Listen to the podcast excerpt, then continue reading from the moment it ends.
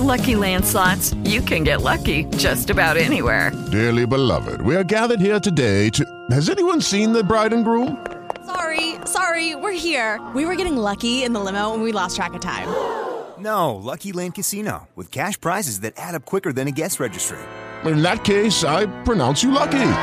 Play for free at LuckyLandSlots.com. Daily bonuses are waiting. No purchase necessary. Void where prohibited by law. 18 plus. Terms and conditions apply. See website for details. Hello, it is Ryan, and we could all use an extra bright spot in our day, couldn't we? Just to make up for things like sitting in traffic, doing the dishes, counting your steps, you know, all the mundane stuff. That is why I'm such a big fan of Chumba Casino. Chumba Casino has all your favorite social casino style games that you can play for free anytime, anywhere with daily bonuses. That should brighten your day a little. Actually, a lot. So sign up now at chumbacasino.com. That's chumbacasino.com. No purchase necessary. VGW Group. Void were prohibited by law. See terms and conditions. 18 plus. Guy de Maupassant. Desdichada curiosidad. El señor Sayal, notario de Vernon, era muy aficionado a la música. Joven todavía, calvo ya y siempre cuidadosamente afeitado, bastante grueso, llevaba lentes de oro en vez de las antiguas gafas, y era elegante, vivo, alegre. Le tenían por artista en Vernon, porque tocaba el piano y el violín y en sus veladas musicales interpretaba las óperas nuevas.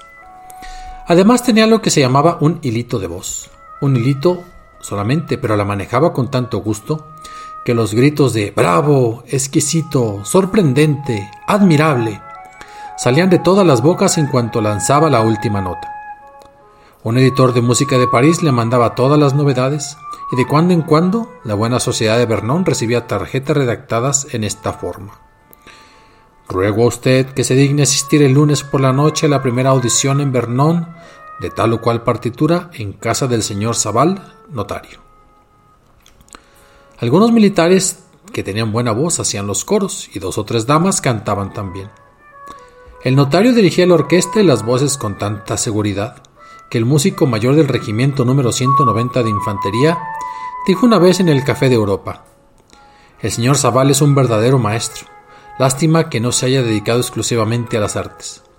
Cuando alguien citaba su nombre, no faltaba otro que declarase: No es un aficionado, es un artista, un verdadero artista.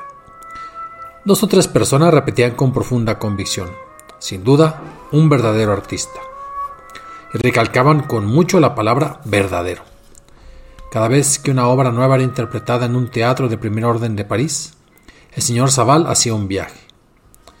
Últimamente quiso asistir a una de las primeras representaciones de Enrique VIII. Tomó el expreso que llega a París a las cuatro y treinta de la tarde, resuelto a regresar en el de las doce y cuarenta y cinco para no dormir fuera de casa. Se fue ya vestido de frag y corbata blanca, disimulándolos bajo un sobretodo con el cuello levantado. En cuanto pisó la calle de Ámsterdam fue dichoso y se dijo, no hay duda, el ambiente de París no se parece a ningún otro. Hay algo en él de activo, excitante y embriagador, que anima y hace concebir muchos deseos. En cuanto llegue a la estación me parece que apuro una botella de champaña. Qué vida tan agradable aquí, en medio de un mundo artístico. Felices los hombres célebres, los elegidos que gozan de fama en esta capital del arte. Qué vida la suya. Y hacía proyectos. Hubiera querido conocer a alguno de aquellos hombres célebres para pasar en su compañía de cuando en cuando una velada en París y contarlo después en Vernon. De pronto tuvo una idea. Había oído hablar de las cervecerías a donde acuden pintores ya conocidos, literatos y hasta músicos, y se dirigió lentamente hacia las alturas de Montmartre. Le sobraban dos horas antes de la de ir al teatro. Podía haber alguna cosa. Pasó por delante de las cervecerías donde se reúnen los bohemios desarraigados y al contemplar sus cobezas, trató de adivinar cuáles eran los artistas. Por fin se decidió entrar en la rata muerta, sugestionado por el rótulo. Cinco o seis mujeres con los codos sobre las mesas de mármol hablaban de sus asuntos amorosos, de las disputas de Lucía con Hortensia y de las tunantadas de Palmira. Eran llamaduras, demasiado gordas o demasiado flacuchas, todas fatigadas y gastadas. Se adivinaban las calvas en sus peinados, bebían tanta cerveza como los hombres. El señor Zabal fue a sentarse a distancia de las mujeres y esperó confiado en que no tardarían en llegar los artistas porque se acercaba la hora del ajenjo. Un gallardo joven llegó de los primeros y fue a sentarse cerca de Zabal. La señora del mostrador saludó al recién llegado, que se llamaba Ramantén. El notario sintió una emoción agradable. ¿Sería este Ramantén el que acababa de obtener primera medalla en la exposición de pintura? El joven llamó al mozo y le dijo Dame de comer enseguida. Y que lleven pronto a mi nuevo estudio Boulevard de Clichy, número 15, 30 botellas de cerveza y el jamón que tengo encargado. Vamos a celebrar la nueva instalación. Zabal pidió también que le sirvieran comida, y al quitarse el abrigo dejó al descubierto su frac y la corbata blanca. Su vecino de mesa, que sin duda no reparaba en él, había cogido un periódico y leía. Zabal le miraba de reojo, con ardiente deseo de hablarle. Otros dos hombres, con la barba en punta lo Enrique VIII y vestidos con cazadoras de pana, entraron y fueron a sentarse junto a Romantín. Uno dijo, ¿Será esta noche? Romantín le dio la mano. Sí, esta noche. Ahí estarán Boná, Guilherme, Gervais, Viro, Eber, Die, Clarín, Jean-Paul Oran. Una hermosa fiesta, con mujeres, todas las actrices que no trabajen hoy. El dueño del establecimiento se acercó y dijo, hmm, ¿Inaugura usted un estudio con mucha frecuencia? ¿Verdad que sí? Cada trimestre hay mudanza, en cuanto el casero se obstina en cobrar. El notario no pudo ya contenerse y metió basta en la conversación. Ruego usted que me perdone, caballero, pero antes oí su nombre y desearía que me dijera si es usted el pintor cuya obra he admirado tanto en la última exposición. El artista dijo, soy, en efecto, Romantén, el pintor premiado con primera medalla. El notario estuvo muy oportuno en las frases elogiosas que pronunció y que le acreditaban de hombre culto.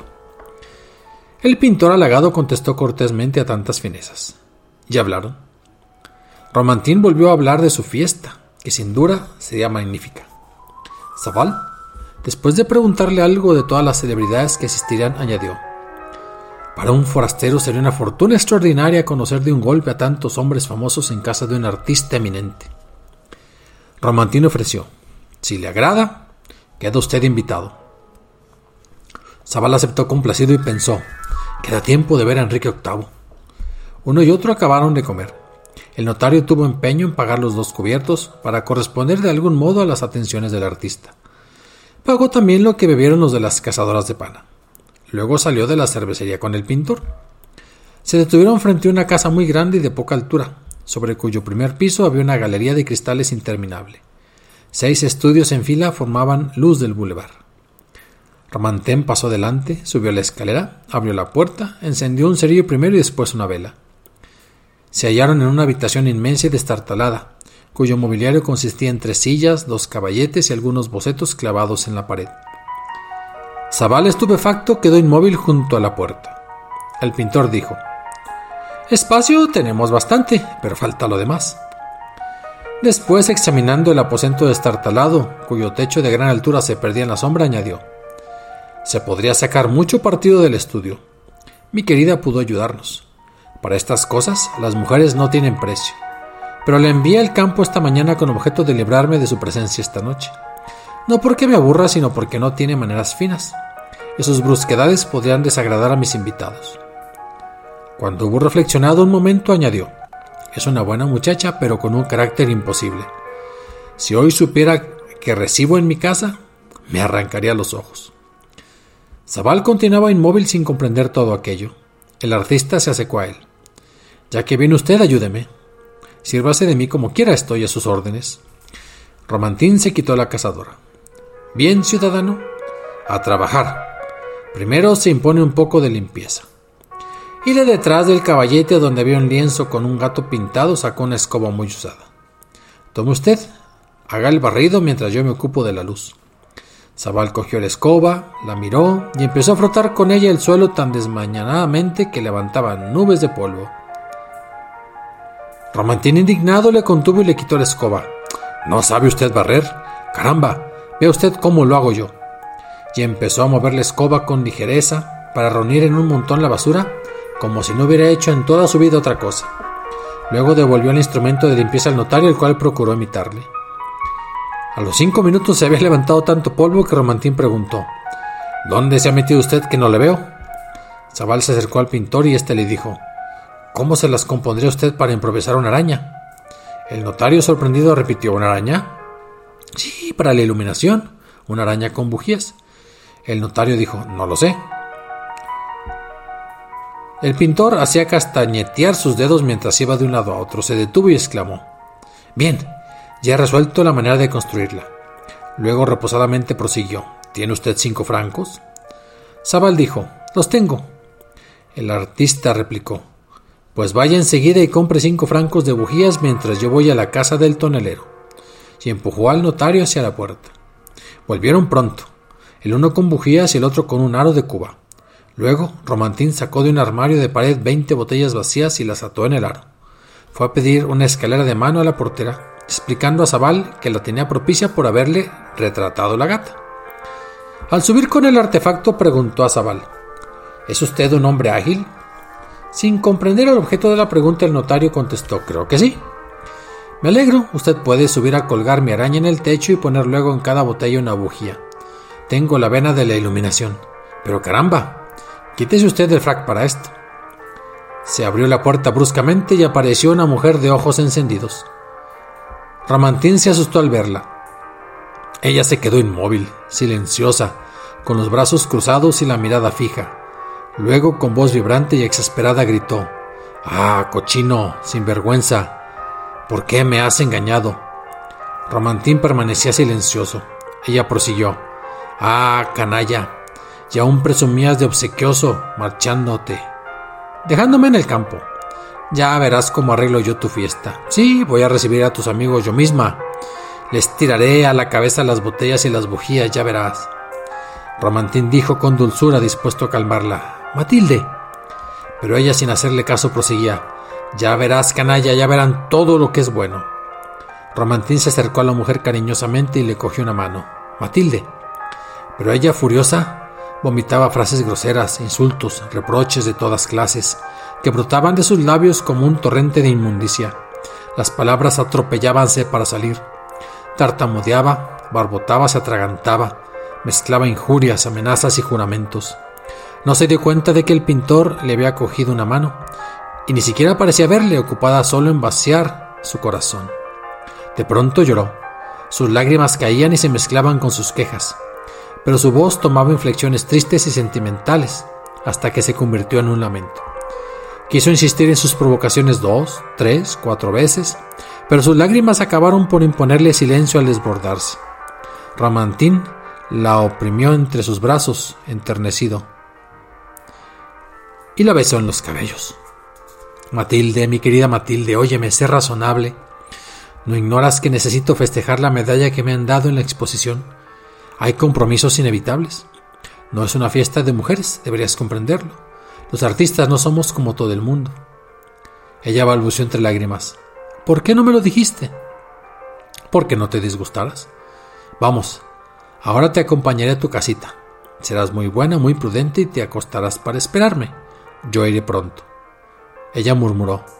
Bueno, ¿me prometes que no se repetirán estas cosas? Te lo juro.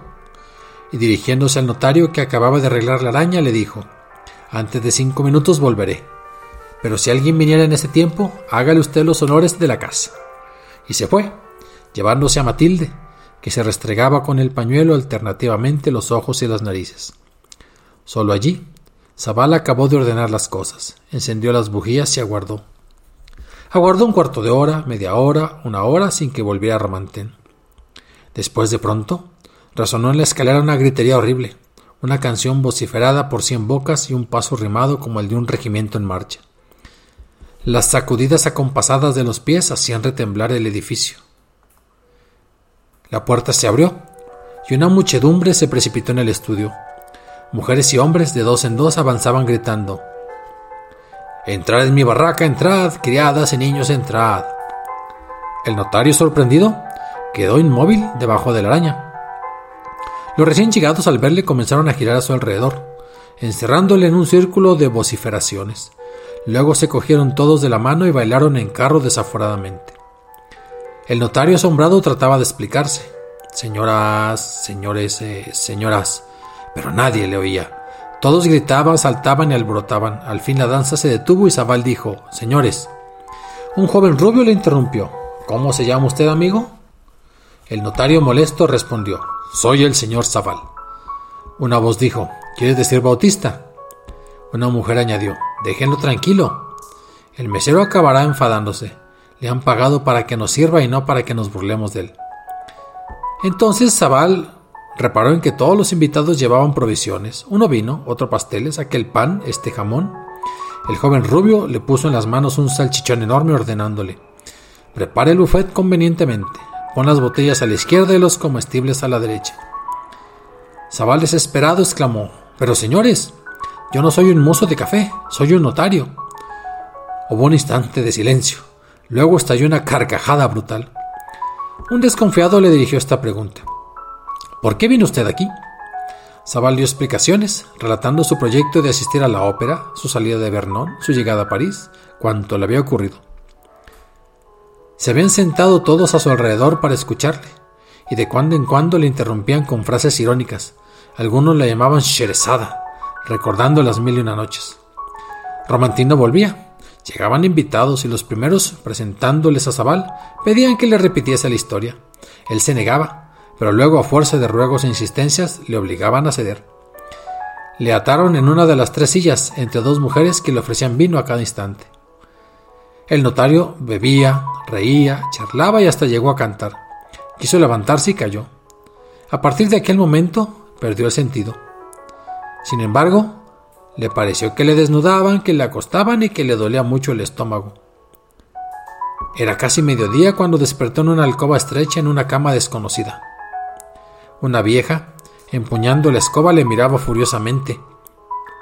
Y al final le gritó, ¡Sucio! Más que sucio.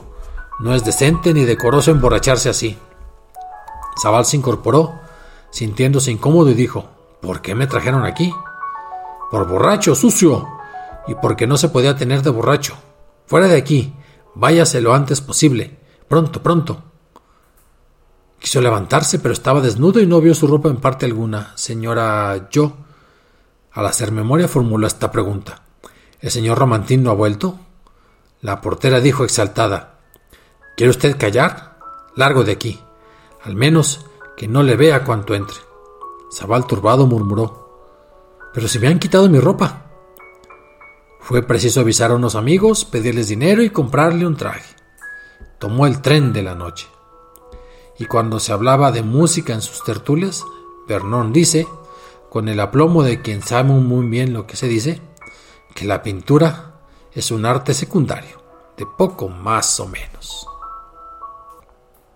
As a new Western Union customer, you can enjoy a $0 transfer fee on your first international online money transfer. Send money to your family and friends back home the fast, easy, and reliable way. Visit westernunion.com or download our app today to get started, and your first transfer fee is on us. FX gains apply, not available for credit cards and transfers to Cuba. Services offered by Western Union Financial Services Inc. and MLS 906983 or Western Union International Services LLC and MLS 906985.